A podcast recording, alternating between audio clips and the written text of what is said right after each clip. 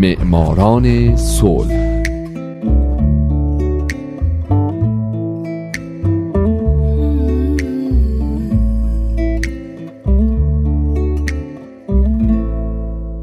امروز یک شنبه است. اینجا رادیو پیام دوسته و حالا نوبت می‌رسه به معماران صلح.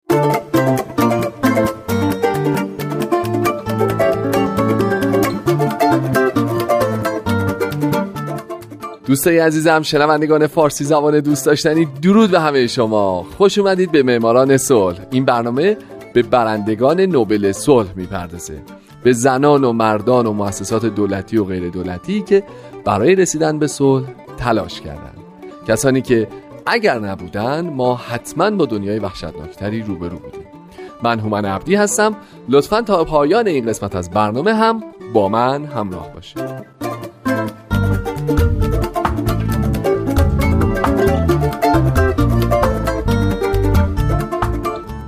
این هفته سال 2007 آلبرت آرنولد گور جونیور مشهور به الگور. قسمت چهارم.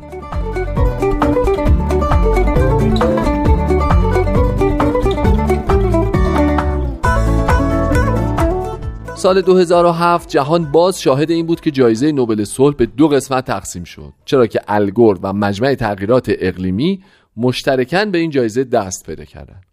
من سه برنامه اخیر معماران صلح رو اختصاص دادم به الگور و این قسمت باز هم درباره اون باهاتون صحبت می‌کنم.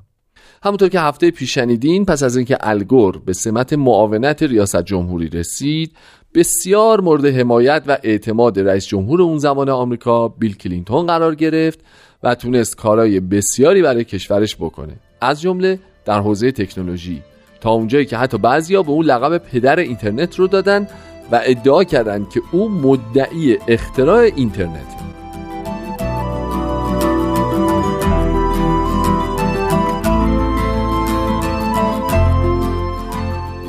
اما خیلی به حمایت از او پرداختن و گفتن معتقد نیستند که او ادعای اختراع اینترنت رو مطرح کرده باشه.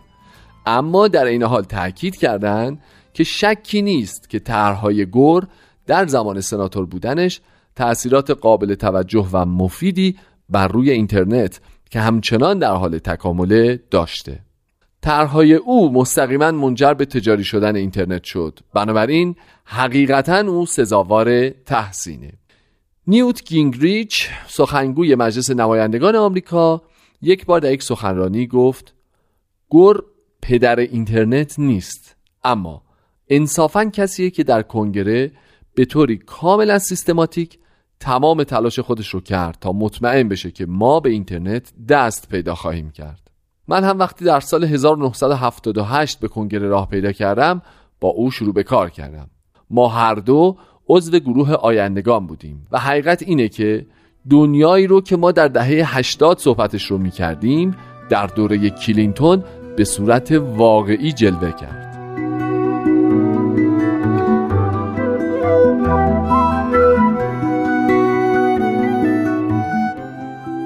در جریان یک سخنرانی در جون 1999 گور به طور رسمی کاندیداتوری خودش رو برای انتخابات ریاست جمهوری آمریکا اعلام کرد. سخنرانی که از سوی معترضان قطع شد چرا که اونا معتقد بودن گور با صنعت داروسازی همکاری می‌کرده تا مانع ساخت دارو برای درمان ایدز بشه.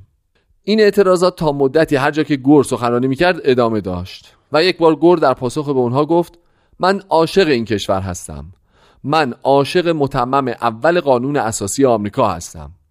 بگذارید در پاسخ به کسانی که احتمالا راه ناشایستی رو برای ابراز عقایدشون در پیش گرفتن بگم که در واقع بحران بیماری ایدز در آفریقا چیزیه که باید توجه مردم آمریکا و دیگر کشورهای جهان رو بهش جلب کرد.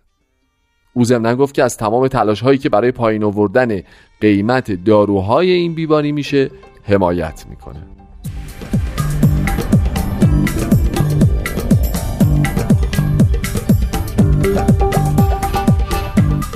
آلبرت آرنولد گور جونیور مشهور به الگور یکی از دو برنده جایزه نوبل صلح سال 2007 میلادی در آگوست 2000 اعلام کرد که سناتور جو لیبرمن رو به عنوان معاون خودش انتخاب می‌کنه و در بقیه راه انتخابات با او همسفر خواهد بود. لیبرمن اولین فرد یهودی بود که برای این سمت انتخاب می شد گور و لیبرمن در انتخابات درون حزبی پیروز شدند و به رقابت با جورج بوش رفتن تا در نهایت مردم آمریکا چهل و سومین رئیس جمهور آمریکا رو انتخاب کنند.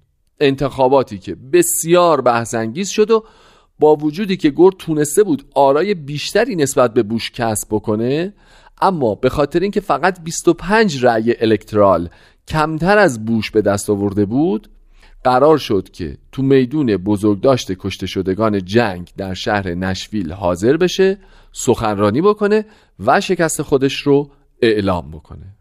اما ماجرا به همینجا ختم نمیشه و اتفاقاتی میفته که این انتخابات رو تبدیل می‌کنه به یکی از پرتنشترین انتخابات ریاست جمهوری در تاریخ ایالات متحده آمریکا.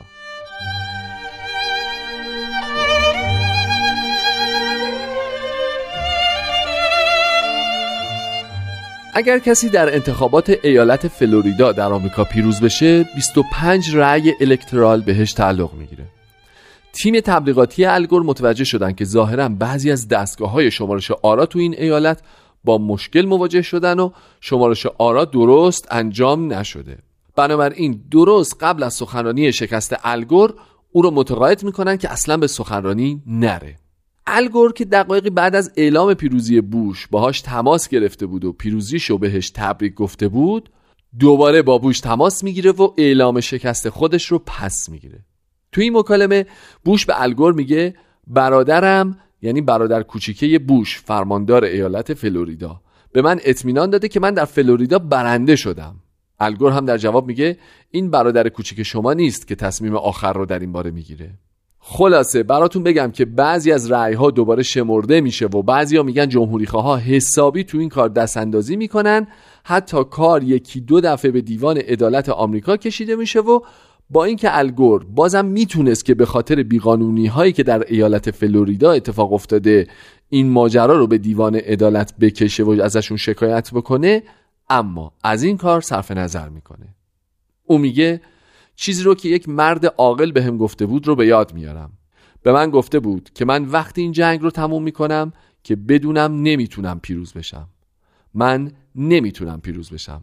حتی اگه پیروز بشم نمی‌تونم پیروز باشم.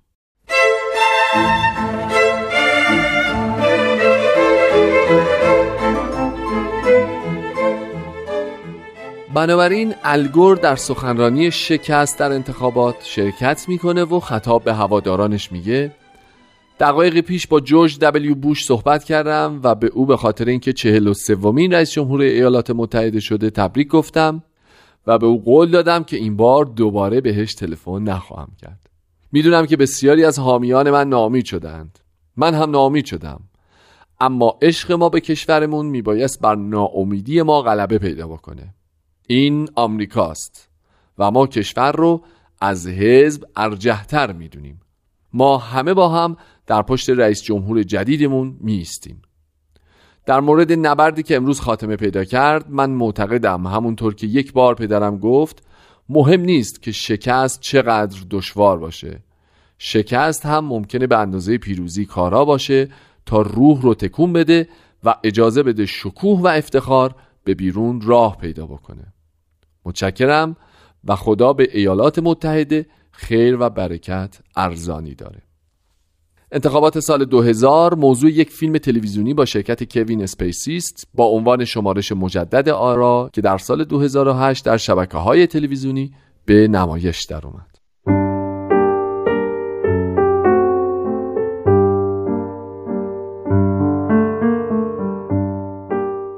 مثل اینکه صحبت از الگور حالا حالا ها تمومی نداره تا من میام گرم بشم وقت برنامه تموم میشه و مجبور میشم حرفای ناگفته رو بذارم برای هفته های بعد. پس ازتون می‌خوام که به معماران صلح یک شنبه آینده هم گوش بدید. من هومن عبدی هستم و امیدوارم شمایی که امروز یکی از شنوندگان برنامه من بودید در آینده یکی از برندگان نوبل صلح باشید. و تو هر انتخاباتی هم که شرکت می‌کنید با خیال راحت برنده بشید. شاد باشید و خدا نگهدار.